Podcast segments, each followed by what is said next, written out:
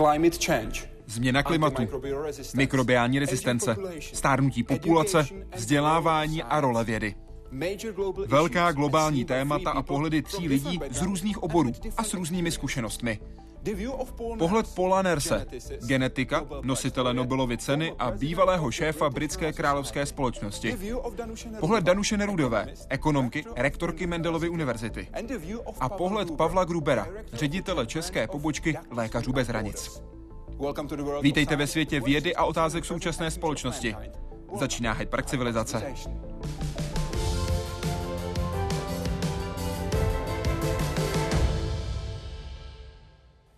Dobrý večer, moc děkuji, že jste s námi v Hyde Parku civilizace. Dobrý večer.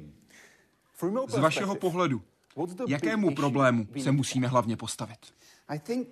Um, Já myslím, že těch věcí je hodně, ale největší bude ta nerovnost ve světě, protože ta ovlivňuje tolik jiných věcí. Všechny ty stresy, které způsobuje změna klimatu, udržitelnost zásob potravin, rozdíly mezi chudými a bohatými, Myslím, že je opravdu potřeba najít způsob, jak v tomhle světě fungovat, který řeší nerovnost. A zatím se nic takového neobjevuje a pro mě by to byla priorita číslo jedna. Paní profesorko? Já bych souhlasila to samé. Zvyšující se nerovnost ve světě, minimálně tedy v Evropě, kde jsme 80 let neměli žádné války. A je to problém velice komplikovaný, protože potřebuje globální řešení. Pavel Gruber? Já bych byl v pokušení zmínit změnu klimatu jako to téma, které se dotýká nás všech a celé planety, ale chci říct něco jiného, o čem se možná tolik neví. A to je téma mikrobiální rezistence, což je stále větší problém. A stručně řečeno, docházejí nám antibiotika, ta zásobárna látek, které by se daly použít, je skoro prázdná. A když to trošičku přeženeme, tak někteří lidé říkají, že pokud teď něco neuděláme, a tím myslím opravdu opravdu teď, tak někdy kolem roku 2040-2050 se medicína vrátí na úroveň roku tak 1920. Protože antibiotika jsou úplným základem dnešní medicíny. Možná to není téma číslo jedna, ale chtěl jsem zmínit něco jiného. Zaměřme se na téma, které jste všichni zmínili. Změna klimatu. Poslední dekáda byla nejteplejší v historii měření. Oceány byly v roce 2019 teplejší než kdy jindy v historii měření. Globální teplota se ve srovnání s průměrem mezi roky 1951 až 1980 zvyšuje. Podle posledních údajů jde o nárůst o víc než 1 stupeň Celsia. To vede k častějším extrémním výkyvům počasí, častějším požárům, hurikánům, povodním nebo obdobím sucha. A ohrožený je celý ekosystém. The moment of crisis has come. We have been putting things off year after year. This is an urgent problem that has to be solved. Uh, and what is more, we know how to do it. That's the, the, the paradoxical thing, that we're refusing to, to take steps that we know have to be taken. Pokud se s Sirem Davidem souhlasíte, proč si myslíte, že odmítáme udělat kroky, o kterých víme, že udělat musíme? První, co bych chtěl říct, je to, že tuhle válku začínáme vyhrávat. Já už se tomuhle věnuju nějakých 10, 15, možná i 20 let. A věda teď opravdu vyhrává. Vědecké závěry už jsou přijímány všemi příčetnými politiky a lidmi po celém světě. Tím neříkám, že všichni politici jsou příčetní na celém světě, ale ti, kteří jsou, už to přijímají. Hodně se mluvilo o nějakých alternativních názorech, byla tu spousta lidí, kteří popírali změny klimatu, ale tohle už se změnilo ze dvou důvodů. Jedno je to, že vyhrává věda, a druhé je to, že vidíme, že mladí lidé opravdu vyšli do ulic a chopili se toho tématu, zatlačili na nás starší, abychom to brali vážně. A proč se o tohle tolik zasazoval Sir David? Já jsem s ním o tom mluvil a on má pocit, že teď nastal ten správný čas. Teď je čas, kdy opravdu zatím můžeme jít, protože vůbec poprvé je to téma, které skutečně hýbe světovou scénou. Ne všichni jsou na stejné straně. Dokud nedostaneme na svou stranu Spojené státy, bude to problém, ale nakonec i pan Trump bude muset přiznat, že se mílí. A proč neděláme to, co je potřeba udělat? Já myslím, že ta odpověď, aspoň jak to vidím já, má několik složek. Jednak je to to, že ty vědecké závěry byly poměrně složité. Za druhé, zdalo se to jako poměrně malé změny. Při nejmenším veřejnosti se to tak zdálo. A za třetí, týkalo se to budoucnosti. Bylo to něco, čím se budeme muset zabývat za 20, 30, 40 let. A teď zrovna se nic nedělo. Lidé neměli žádné obavy. Teď už ale vidíme silnější hurikány, extrémnější počasí. A lidé si toho všímají. To jsou, myslím, ty hlavní důvody, proč to bylo tak pomalé. Co se děje v našich mozcích z pohledu ekonomiky? No, já si myslím, že bychom měli začít hovořit o mezigenerační rovnosti. Měli bychom se začít chovat tak, abychom neomezovali možnosti budoucích generací. A to je něco, co by mělo jasně zaznívat ve veřejné diskuzi. A druhá věc, tady bych chtěla reagovat na to, co řekl Paul. Je to zkrátka nákladné změnit způsob, jakým se chováme jako lidi, jak funguje výroba. A to je také důvod, proč se politici k takovýmhle změnám staví zdrženlivě.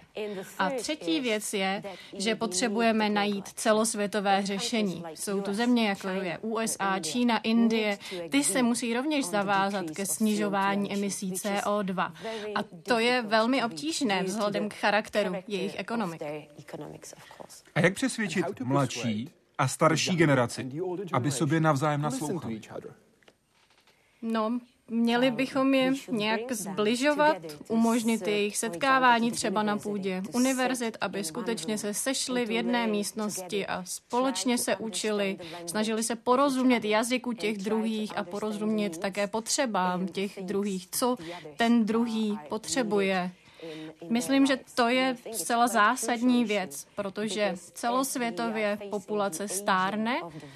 To znamená, že mladí lidé se stávají menšinou a potřebují svůj životní prostor, což znamená, že potřebují komunikovat své problémy takovým způsobem, aby tomu rozuměli i seniori.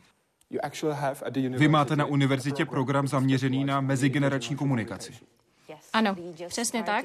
Otevřeli jsme takovýhle studijní program, kde se babičky, dědečkové setkají se svými vnuky, vnučkami v jedné třídě. Takže potřebujeme najít společný jazyk pro různé státy i pro různé generace.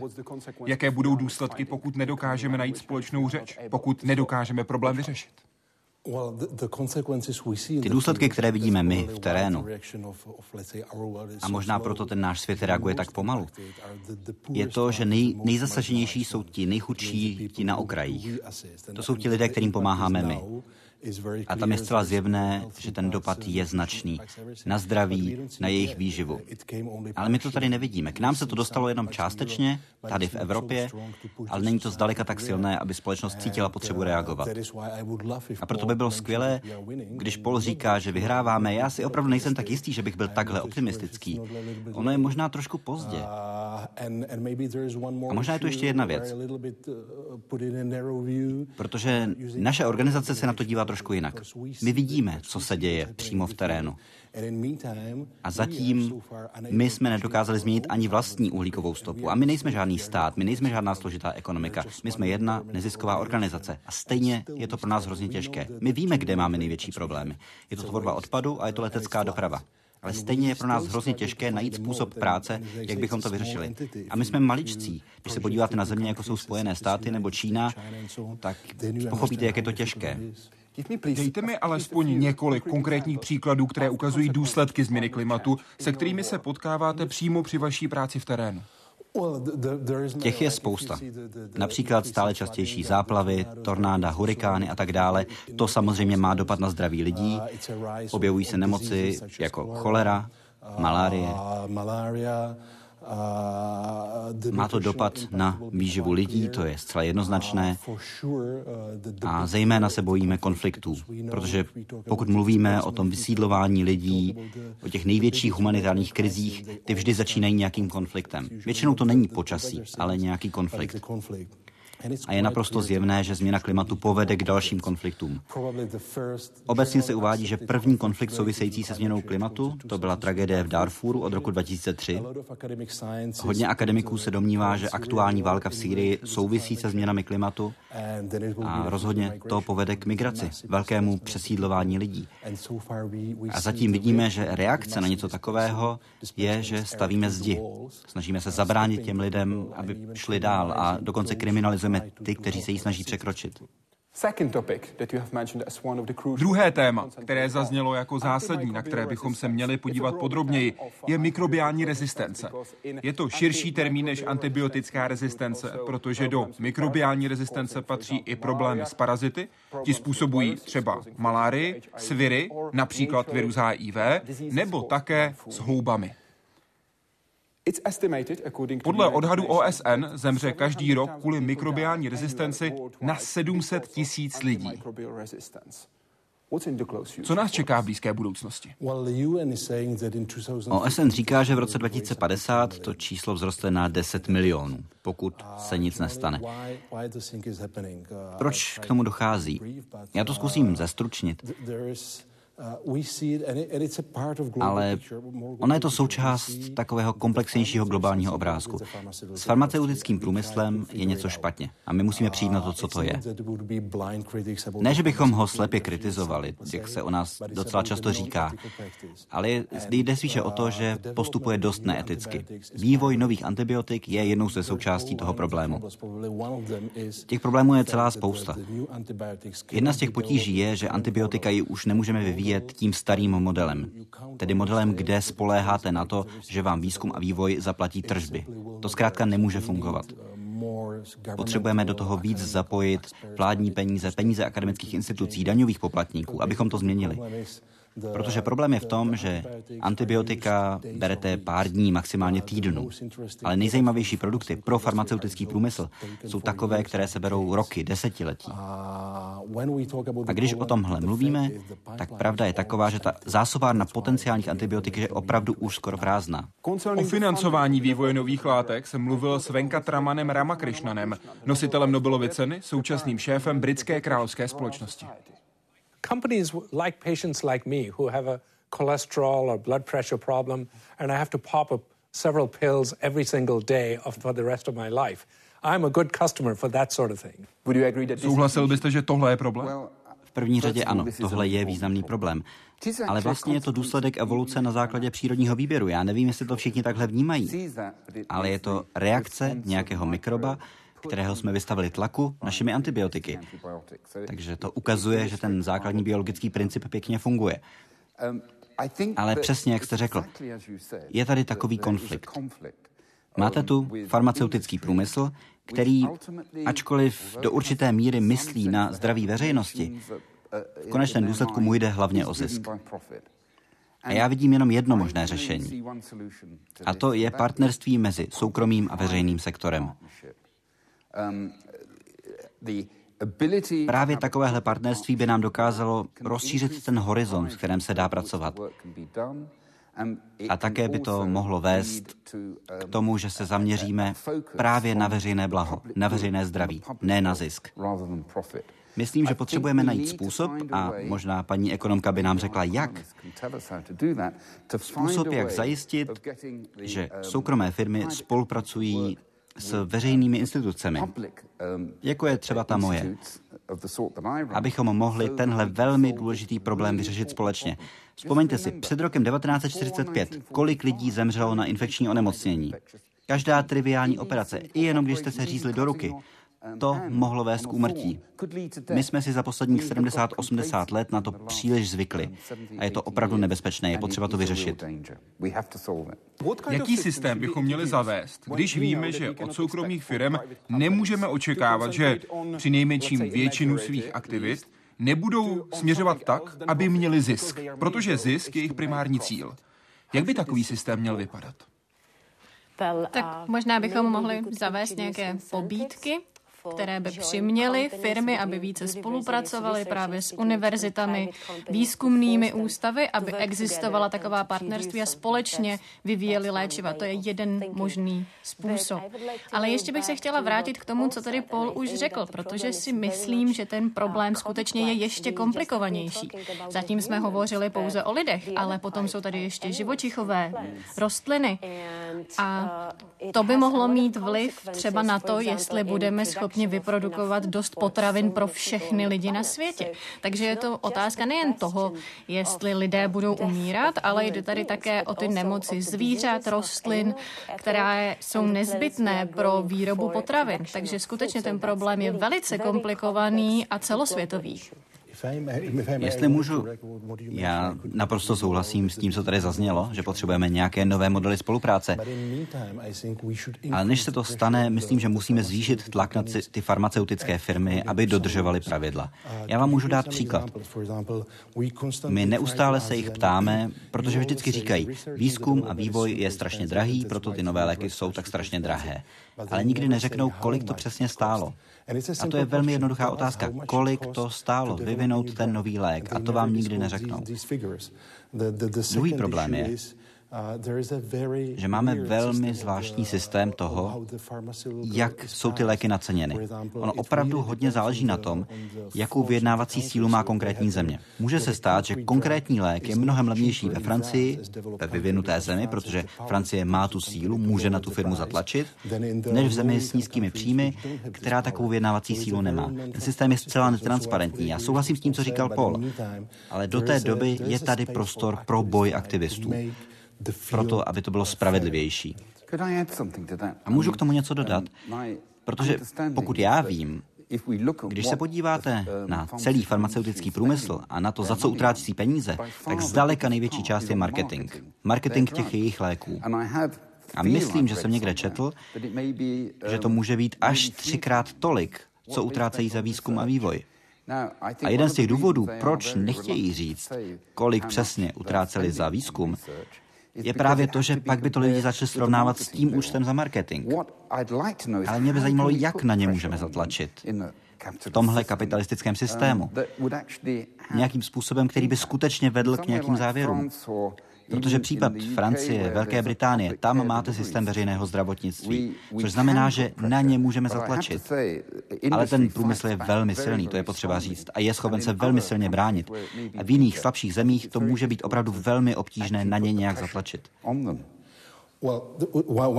Jedna věc jsou kampaně, jako děláme my, jako nevládní organizace, a my jsme částečně úspěšní. Podařilo se nám třeba snížit cenu vakcíny na zápal plic konečně na tu úroveň, kterou jsme chtěli. A jak tomu chci přidat ještě jedno? Už teď k tomu přispívají peníze daňových poplatníků, vlád, akademického sektoru. Ty peníze tam jsou, ale jsou skryté. V celé řadě produktů, které farmaceutické firmy prodávají za velké ceny, je spousta peněz veřejného sektoru vložených do toho vývoje. To jsou třeba ta antibiotika. Jedna z věcí, které děláme my, je to, že někdy spochybňujeme jejich patenty, protože oni si někdy patentují věci, nové léky, za kterými žádná nová věda není. Uh, A to je třeba teď případ nového léku na žloutenku typu C. Někde jsme úspěšnější, někde méně, ale tohle je možnost jít přes patenty. Abych zodpověděl vaši první otázku, kterou jste položil, kolik stojí vývoj nového léku, zeptal jsem se farmaceutických firm a odpověď zněla průměrně miliardu až dvě miliardy dolarů. Ptal jsem se, co to číslo zahrnuje. Odpověď většinou zní, že se to těžko vyčísluje, protože samozřejmě kapacity firmy se používají na různé projekty a proto je těžké říct, že třeba právě tohle, anebo právě tenhle pracovník, tahle pracovnice dělala právě na tomhle projektu. Jak to vidí ekonomka? Ten výrobek je vlastně drahý hned dvakrát, protože ty společnosti dělají minimálně v Evropě to, že ty léčiva vyvíjejí v nějaké zemi, kde se platí poměrně vysoké daně. Ale v momentě, kdy to léčivo potom patentují, tak přesunou ten patent do Nizozemska. A Nizozemsko je známo tím, že má velice dobrá pravidla zdanění příjmu z eh, patentu, takže ty příjmy jsou zdaněny velmi nízkou sazbou. To znamená, že pro daňové poplatníky je to velice drahé, když takovéhle praktiky ty firmy využívají. Nicméně teď na úrovni Evropské Evropské unie se hledá společný postup proti těmto škodlivým praktikám, které de facto mohou až zdvojnásobovat cenu těch nových léčiv. Takže si myslíte, že globalizace to nějak taky ovlivňuje tenhle problém? Ano, přesně tak. A když zmiňujete globalizaci a o tom, jak ten průmysl bojuje, to vidíme v zemích, které podporují vývoj genetických léků. To je třeba Indie, Brazílie, Malajzie. Ten sektor je tak silný, že je opravdu schopný zatlačit na celé země, což je fascinující. Zaměřme se na konkrétní příklady. Lékaři bez hranic získali za svoji činnost v roce 1999 Nobelovu cenu míru. Ty peníze jste využili na spuštění kampaně za lepší dostupnost základních léků. Motem téhle kampaně je, k čemu je dobrý pokrok v medicíně, když si ho lidé, kteří ho potřebují, nemůžou dovolit. Které léky proti jakým nemocem jsou připravené, ale lidé si je nemůžou dovolit. Uh, Tohle je potřeba trochu rozdělit. Tahle kampaň, o které mluvíte, je opravdu kampaň, která bojuje za základní léky. A tam říkáme, že medicína, lék by neměl být luxusem. A tady jde třeba o cenu te, za tu vakcínu na zápal plic. Ale pak jsme zjistili, že kampaně jsou sice dobrá věc, ale ten problém úplně neřeší. Takže jsme společně s dalšími aktéry založili takovou organizaci, která se jmenuje Léky na zanedbávané nemoci a tam vyvíjíme nové léky. Čili to je odpověď na to, kolik to stojí. My to víme, protože už to sami děláme. Víme, že to je opravdu poměrně nákladné. A co jsme tam vyvinuli? Obecně jsme velmi úspěšní u antiretrovirální péče, boji s HIV, tam se cenu podařilo srazit o 99%. Poměrně zajímavé úspěchy máme třeba u spavé nemoci. A kde třeba ty léky jsou teď k dispozici, existují, ale k pacientům se dostávají těžko. Zajímavé třeba je, v případě léčby HIV nemáme pediatrické dávky, protože léčba HIV je vyvíjena pro dospělé. Takže pokud chcete pediatrické dávky pro děti, které mají HIV, tak to je velmi obtížné sehnat. Jaká je teď situace třeba u nemoci Kala Azar, druhé nejsmrtelnější nemoci způsobené parazitem po malárii? Je to parazit, takže je to takové jak na houpačce. Pořád nemáme léčbu. Takže jdete primárně po tom vektoru. To je podobné jako u Šagasovy choroby a dalších. To je ten nejúspěšnější přístup. A tuberkulóza? Tuberkulóza je infekční nemoc číslo jedna dnes ve světě. V Evropě a ve Spojených státech lidé vnímají tuberkulózu jako něco z minulosti, ale ne, tuberkulóza je mezi námi. Tuberkulóza zabíjí asi 1,5 milionu lidí ročně. A tuberkulóza je velmi dobrým příkladem toho, jak smutná ta situace je. Před dvěma lety bych mohl říct to, co my říkáme už dlouhá léta, že nejnovější lék na tuberkulózu je z roku 1960. To už se změnilo, už máme dva nové léky, ale 80% pacientů s tuberkulózou se k těmhle lékům stejně nedostane. A to je další příklad. Ten lék byl vyvinut s velmi výrazným přispěním peněz daňových poplatníků, s přispěním univerzit. Ale prodává se za velmi vysokou cenu, takže ti, kdo ho potřebují, si ho nemůžou nikdy dovolit. A ještě poslední věc k tuberkulóze. To je taky otázka diagnózy, nejenom léčby. Nejdřív potřebujete zjistit, že ten pacient je infikovaný. A 80% globálně, 80% pacientů je diagnostikováno pořád stejným testem, který je 140 let starý. Diagnoza mikroskopem ze sputa. Je naprosto jasné, že jedním ze symbolů roku 2020 bude koronavirus, který se rozšířil z Číny, konkrétně z čínského města Wuhan. Dostal se na titulní strany novin, dostal se do televize, mluvíme o něm velmi často.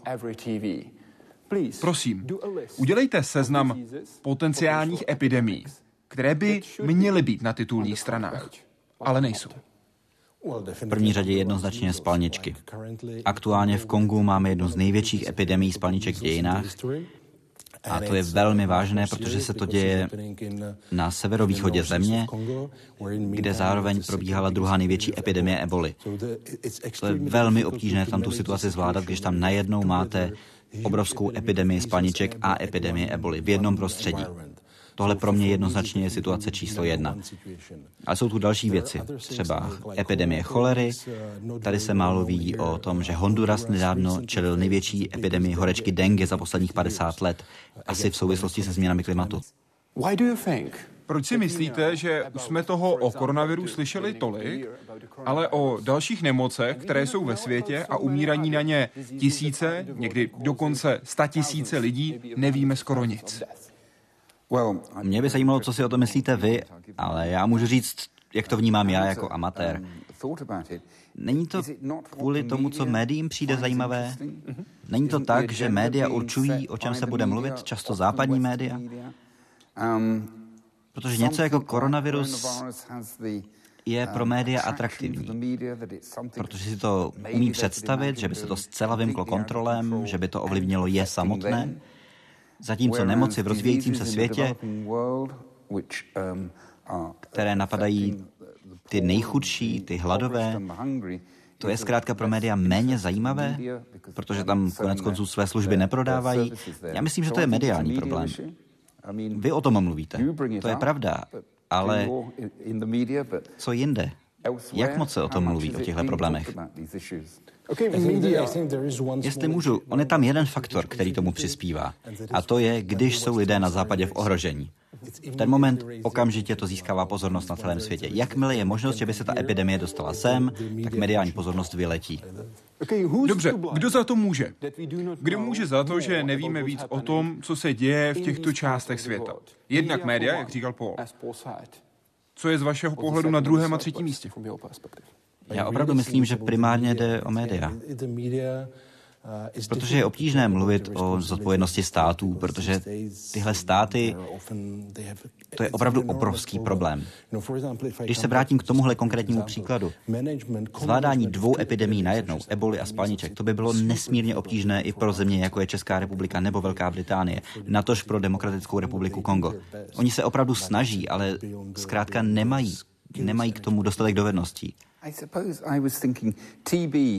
A tuberkulóza byla vlastně v podstatě vymícena v Británii před 10-20 lety a vůbec se o tom nemluvilo. Uh, Ale pak najednou, když se tuberkulóza vrátila, což se stalo, objevila se na ulicích Londýna kvůli bezdomovectví a podobně, tak najednou okamžitě se v médiích o ní zase psalo. Ono to opravdu souvisí s tím, jestli to má nějaký okamžitý dopad na životy občanů, um, kteří tomu mohou být vystaveni. Zmínili jste, že svět je propojený a objevují se hrozby, které se týkají všech zemí světa. Jednou z nich je stárnutí populace, protože očekávaná doba dožití roste celosvětově. Podle posledních údajů se počet lidí ve věku nad 65 let zvyšuje rychleji než v kterékoliv jiné věkové skupině. Podle OSN bylo loni na světě 703 milionů lidí, kterým bylo 65 let nebo víc. Tohle číslo by se podle odhadu mělo do roku 2050 víc než dvojnásobit, tedy na 1,5 miliardy. Celosvětově se podíl populace ve věku 65 let plus zvýšil z 6% v roce 1990 na 9% v roce 2019 a podle odhadu to bude v roce 2050 16%. Což znamená, že jednomu ze šesti lidí na planetě bude 65 let nebo víc. V jakých směrech nejsme na tuhle sociální změnu připraveni? Určitě nejsme připraveni, co se týče sociálního systému, zdravotního systému a to myslím finančně. Potřebujeme od základů tyhle systémy změnit, potřebujeme je připravit na stárnutí populace. V současné době máme nakročeno k situaci, která třeba teď už je v severských státech, kde ty systémy už nefungují a kvůli tomu se musí důchody snižovat, což sebou nese politické důsledky, jako je třeba radikalizace společnosti. Takže na to se musíme připravit a musíme najít prostředky ve státním rozpočtu a musí pro nás tyto výdaje být prioritou v rozpočtu. Co se musí změnit v naší hlavě? Jak se musí změnit naše myšlení? Um, já než zkusím na to odpovědět, já chci říct jednu věc. Protože ona je to vlastně dobrá zpráva, že žijeme déle, že jsme zdravější. Ano, to je dobrá zpráva, rozhodně. V roce 1900 průměrná délka života byla asi 50 let a teď je to nějakých 85. A většina toho je díky novým vědeckým objevům které se pak dostaly do sociálního politického systému. To bychom měli ocenit, že je to dobré, ale ano, je to složitější. Mně je 71, takže jsem 6 let nad ten limit 65 let, pořád pracuju, jsem dost energický, ale je pravda, že já v práci sedím u stolu. Kdybych kopal výkopy, tak to bude asi trošku jiné.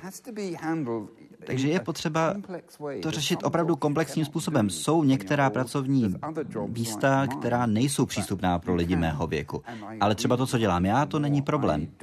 A souhlasím s vámi. Čím víc to dělám, tím myslím, že se mi daří bojovat s demencí a tak podobně protože neustále se sebou něco dělám, ale je to složité. Vidíme, co se třeba děje ve Francii. Obrovské stávky, i když mám takový pocit, že ten důvod, proč drážní zaměstnanci odcházeli do důchodu brzo, bylo to, že dřív házeli lopatou uhlí do kotle, což myslím, že už tak úplně nedělají. Takže to um, asi nebude zas tak jednoduché, jak oni někdy tvrdí. Ale je to složité téma, potřebujeme to řešit.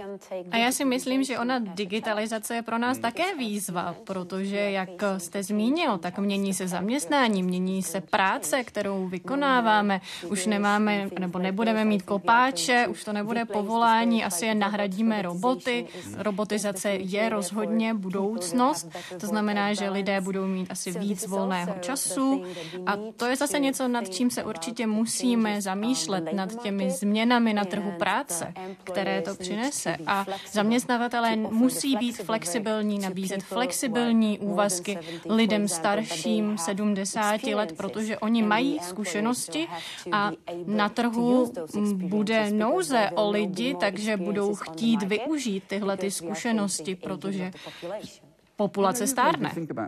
Já jsem se právě nad tím zamyslel, jak jste to řekla. My potřebujeme roboty, kteří budou vykonávat těžké fyzické práce. Protože těch tolik nemáme. Máme složité roboty, kteří dělají auta a tak dál. Ano, rutinní činnosti. Potřebujeme, aby kopali díry v zemi, aby pokládali potrubí, dělali všechny tyhle věci.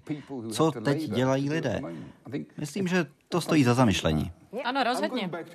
Vracím se ke své původní otázce. Pardon. Co se musí změnit tady? Neptám se na systém, neptám se na rozpočet.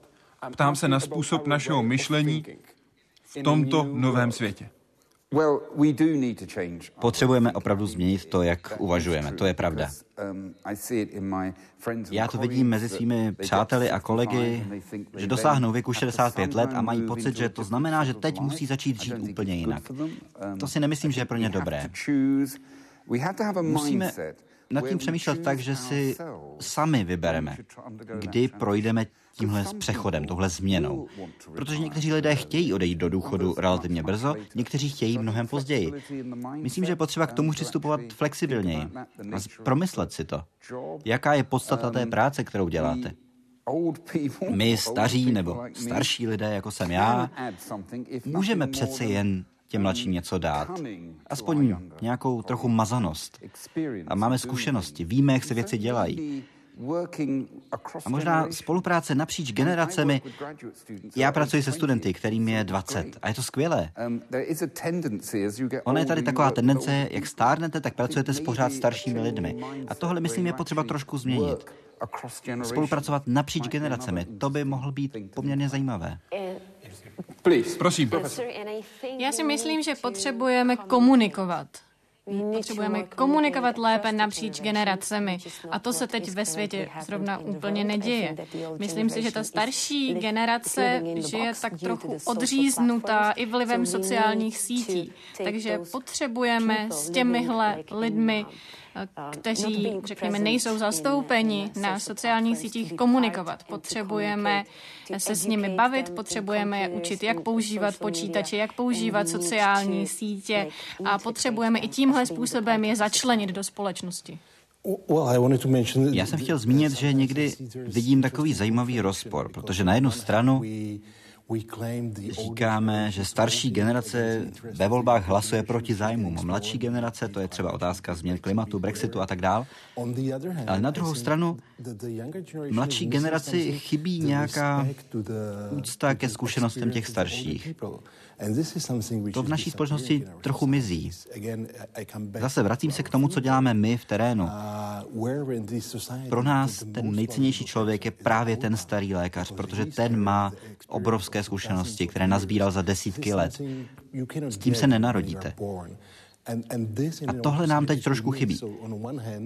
Na jednu stranu říkáme, že stará generace teď krade budoucnost těm mladým, ale na druhou stranu v mladší generaci, jak jste zmínila, tady není zhodnocena ta zkušenost.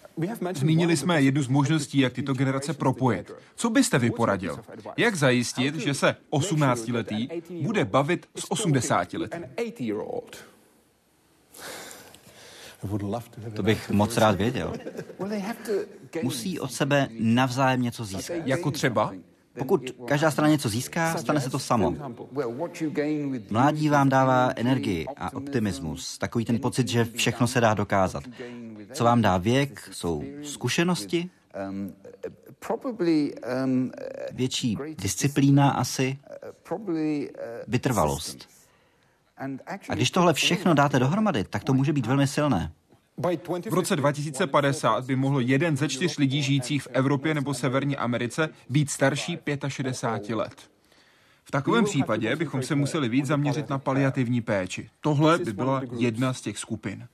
Skupina, na kterou nejsme nejspíš dostatečně připraveni. Jaká je další, na kterou v téhle oblasti nejsme dostatečně připraveni? Pokud se na to podívám z perspektivy humanitární práce, tak možná to bude znít překvapivě, protože ačkoliv nám se to samozřejmě nelíbí, tak tomu čelíme a nezvládáme to moc dobře. Je to velký problém zavádět paliativní péči a my ji vlastně děláme docela hodně, ale neříkáme tomu paliativní péče. To je něco, na čem musíme zapracovat, aby to byla součást našich protokolů, abychom to formalizovali, abychom vycvičili naše lidi, abychom to dělali lépe. A pokud mám mluvit za lékaře bez hranic, tak vlastně nejde primárně o stárnutí populace. Pro nás je to pediatrická paliativní péče.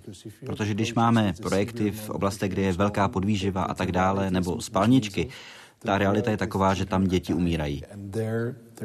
A tam opravdu zoufale potřebujeme dobrou paliativní péči. Pokud chcete, aby byl někdo zodpovědný občan, alespoň nějaké znalosti historie jsou nejen vhodné, ale zásadní. Říká David Kennedine, historik a šéf Britské akademie. V Hyde Parku civilizace jsem se ho zeptal, daří se nám to, nebo selháváme?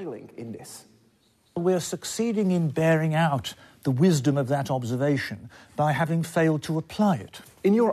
Ve vašich oborech, co potřebujeme zlepšit ve vzdělávání? Já myslím, že v mém oboru, což je biologie, vývoj buněk, molekulární biologie, genetika a podobně, Potřebujeme naše studenty víc inspirovat. Protože co se stalo za mého života je, že naše učebnice na začátku vypadaly nějak takhle a teď jsou takovéhle. A každý rok zjišťujeme nové a nové věci a každý rok očekáváme, že naši nebozí studenti nám to všechno zopakují u zkoušky. A přitom úplně stačí, aby použili výsledky digitální revoluce a našli si to sami. Co potřebujeme, je víc se zaměřit na principy, na ty základní principy, které zatím vším stojí. Potřebujeme se zaměřit na to, jaká je síla vědeckého uvažování, na to, abychom protřídili, co dává smysl a co smysl nedává. A potřebujeme naučit, jak si všechna ta fakta najít s pomocí těch digitálních platform. A co je vůbec nejdůležitější, potřebujeme inspirovat. A za mě, já třeba nikdy přemýšlím nad tím, že takové ty klasické starodávné přednášky, to se dnes považuje za zastaralé. Už to není vnímáno jako dobrý, efektivní způsob, jak předávat fakta. A to je asi pravda. Ale na druhou stranu si myslím, že je asi taky pravda, že je to velmi dobrý mechanismus pro to, jak předávat inspiraci. A tu vždycky potřebujeme. Protože jinak, proč by to vůbec chtěli dělat? Co byste doplnila? Já si myslím, že v současné době nepřipravujeme studenty na budoucnost, ale stále je připravujeme na minulost. Vždyť jen si to vezměte, v roce 1900 jsme měli koňské povozy, teď máme elektromobily Tesla, ale podívejte se do školy. Škola v roce 1900 a škola dneska vypadají úplně stejně. Vůbec nic jsme na tom nezměnili. Takže ano, potřebujeme inspirovat studenty, potřebujeme, aby opouštěli zažité způsoby myšlení, k tomu je vést, potřebujeme, aby byli kreativní, potřebujeme, aby uměli kriticky myslet. To je v dnešní dnešním světě naprosto zásadní dovednost v tom světě, kde teď vládne populismus. Musí být schopni kritického myšlení. A já naprosto souhlasím, že potřebujeme snížit objem učiva, že se musíme shodnout na těch základních vědomostech, které všichni musí vědět a musíme se zaměřit na jejich využití v praxi. Oba řekli a ukázali, jak velké jsou dnes učebnice. Tedy ukázali, jak se v jednotlivých oborech dostáváme do větších a větších detailů, máme tedy větší a větší specializaci. Jaké to pak má důsledky v praxi pro lékaře bez hranic? Má to jeden jasný důsledek, ale já jsem hlavně chtěl říct, že všechno, co jsem slyšel, bylo skvělé, ale chyběla mi tu jedna věc. Je potřeba podpořit zvědavost studentů. Zvědavost je základ a to je něco, co, myslím, český školní systém dost potlačuje. To je ten individuální přístup, ano. Nicméně ty důsledky, které vidíme my ve vzdělávání lékařů, jsou takové, že dnešní chirurgové, anesteziologové, evropští lékaři jsou stále specializovanější. Takže co my chceme, nebo my vnímáme takovou potřebu, že potřebujeme zase zpátky obecné chirurgy, všeobecné lékaře, jak to bývalo dřív, protože dnes týmy v evropských nemocnicích jsou strašlivě složité. Máte tam velmi úzké specializace na všechno. Máte konzília, ale pak přijedou na nějaký náš projekt a tam můžou dělat dělat traumachirurgii, ortopedickou chirurgii, porod císařským řezem. A ne úplně aktuálně, ale v blízké budoucnosti to vnímáme jako riziko. Proto máme nový projekt, pravděpodobně někde v Africe. Chceme otevřít takovou školicí akademii pro evropské lékaře, aby se zase stali všeobecnými lékaři. A tady nemluvím jenom za nás, tohle je opravdu obecná situace.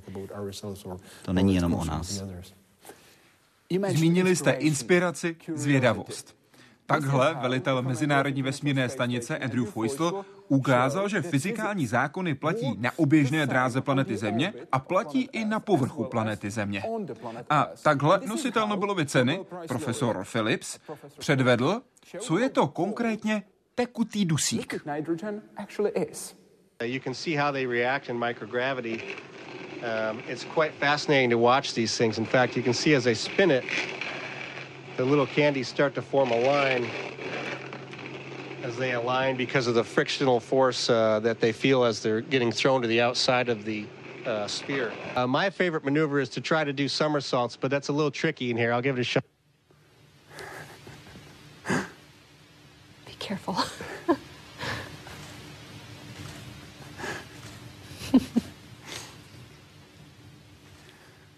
I would say especially perfect landing.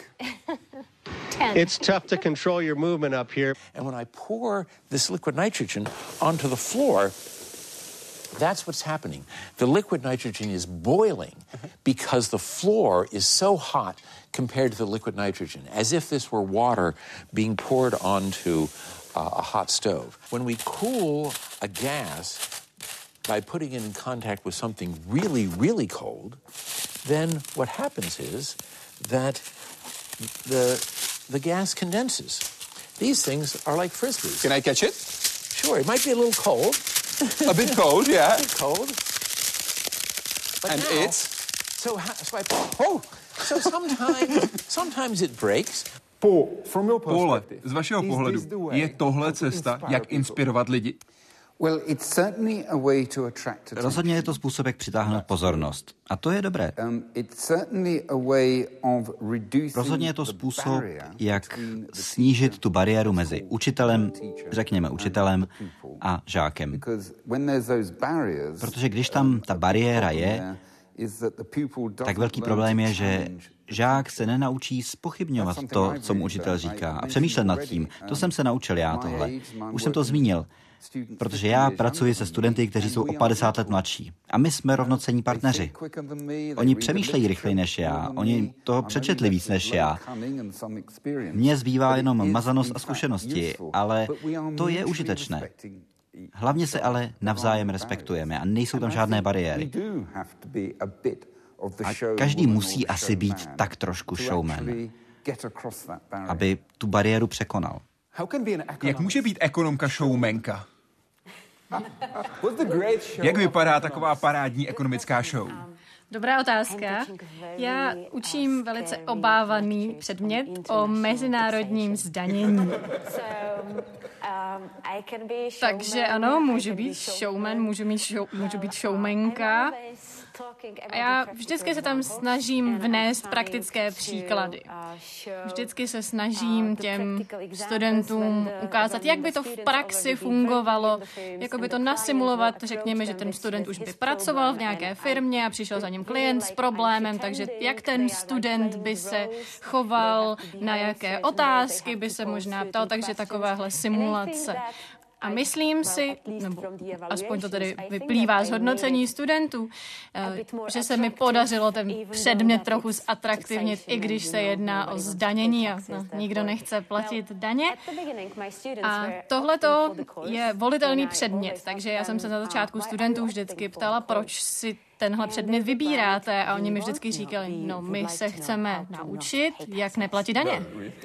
Vážně? A tohle jste je naučila? Ne, no, ne, rozhodně ne. Já jsem jim řekla, no tak to jste si tedy nevybrali dobrý předmět, tohle se tady tady opravdu nenaučíte. Já vám ukážu, jak daně platit správně. Nicméně ale tohle souvisí s jednou věcí, že minimálně tady v České republice se nám v tomto ohledu nedaří lidi vzdělávat. Rozhodně už ne děti, třeba už ve školce. Vysvětlovat jim, proč se daně platí, že pouliční lampa venku na ulici svítí, protože tatínek platí daně, že máme dálnice, protože maminka platí daně. Takže určitě musíme úplně změnit způsob, jak učíme o daních a o jejich fungování, protože co by Česká republika, východoevropská země, tak s placením daní máme problém. Za vším, co jste zmínili, je věda. A také to, jak jsme, nebo vědci jsou, schopni o ní mluvit, vysvětlovat výsledky svého výzkumu a zajistit, že politická rozhodnutí jsou opřená o vědecké poznání. Jak chcete změnit přístup vědců, kteří, jak říkáte, neumí vysvětlovat svůj výzkum veřejnosti a dalším klíčovým hráčům? Určitě je v tom potřebujeme vzdělávat, musíme je učit, jak prezentovat výsledky, jak být schopni hovořit s politiky, musí být schopni komunikovat s nimi tak, aby nepoužívali příliš odborný jazyk, aby se navzájem dorozuměli. A samozřejmě, že ne každý to dokáže, ne každý vědec, ale potřebujeme si vytipovat ty, kteří to umějí a ty potřebujeme podporovat a musíme jim také dát příležitosti, vytvořit příležitosti. A tohle jste připravena pro své věce zajistit? Já to dělám pro naše vědce na mé univerzitě, ano. Všichni se tady smějí. Viděl jsem teď ten váš vědoucí úsměv, eh, který jste měl na tváři, když mluvila. Co poradíte na základě britské zkušenosti? Já se vším absolutně souhlasím. A my jako vědci si musíme uvědomit, že my sloužíme veřejnosti.